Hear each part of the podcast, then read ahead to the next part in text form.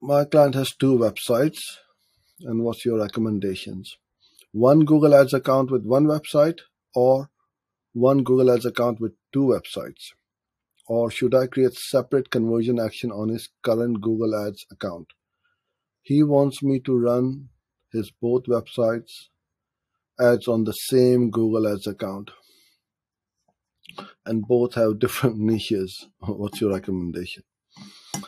Okay, so my recommendation is when clients like these start to dictate what they want, then I would uh, politely say to them that we cannot work for you or with you and you will need to hire somebody else.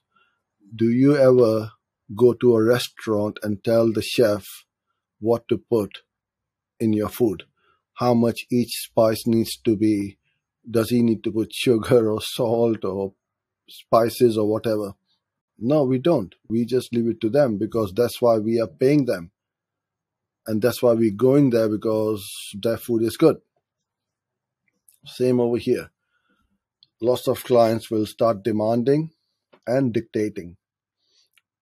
And if it doesn't align with your workflows, your goals, and what you're trying to achieve, then absolutely 100% say no to them. With regards to this question, it's a very simple answer.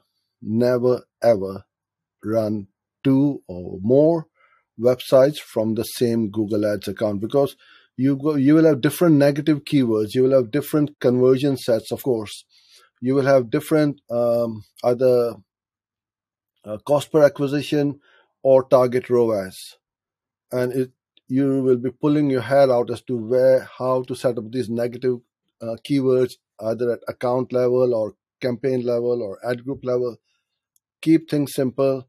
Have different accounts per website. As simple as that. Never ever go with one account and multiple websites. You'll be pulling your hair out. Uh, trust, uh, trust me.